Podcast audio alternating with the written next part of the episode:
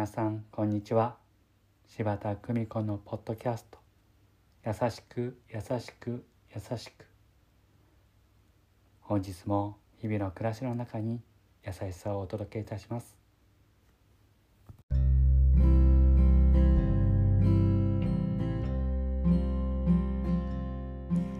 見取り市柴田久美子でございます。幸せになるヒントから。私はかなさん96歳の娘さんの訃報を聞き娘さんの笑顔を思い浮かべながらかなさんのご自宅へと急ぐ。昨夜かなさんの介護をされているお孫さんに敬老の日を前におめでとうございますとお花を添えてメールを送ったことが心から悔やまれる。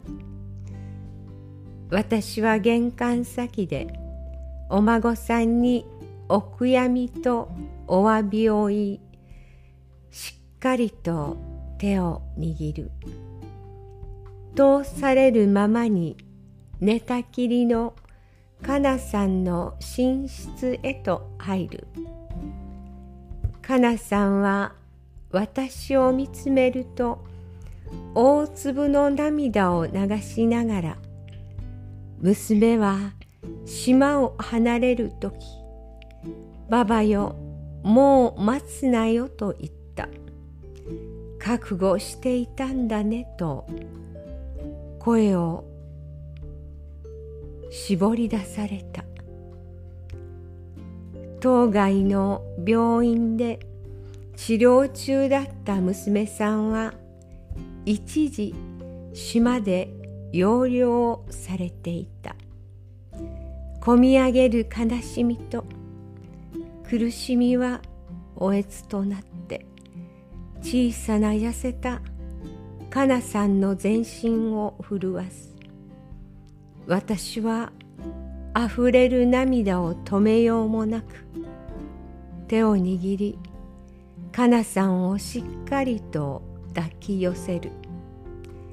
生きるとは悲しみや苦しみを心の奥にしまいしっかりと受け止めて歩くこととかなさんの大粒の涙が語る。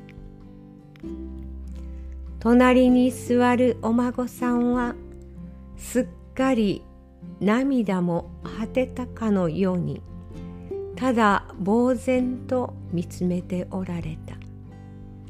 たくさんの涙の後に苦しみを超えて仕方ないよ。ありがとう。とかなさんは言われた。ありがとうの言葉は苦しみを超える魔法の言葉であり祈りの言葉であると教えてくださった。かなさんだった。優しく優しく優しくどんな時もどうぞ皆様幸せな時間を積み重ねてくださいませ。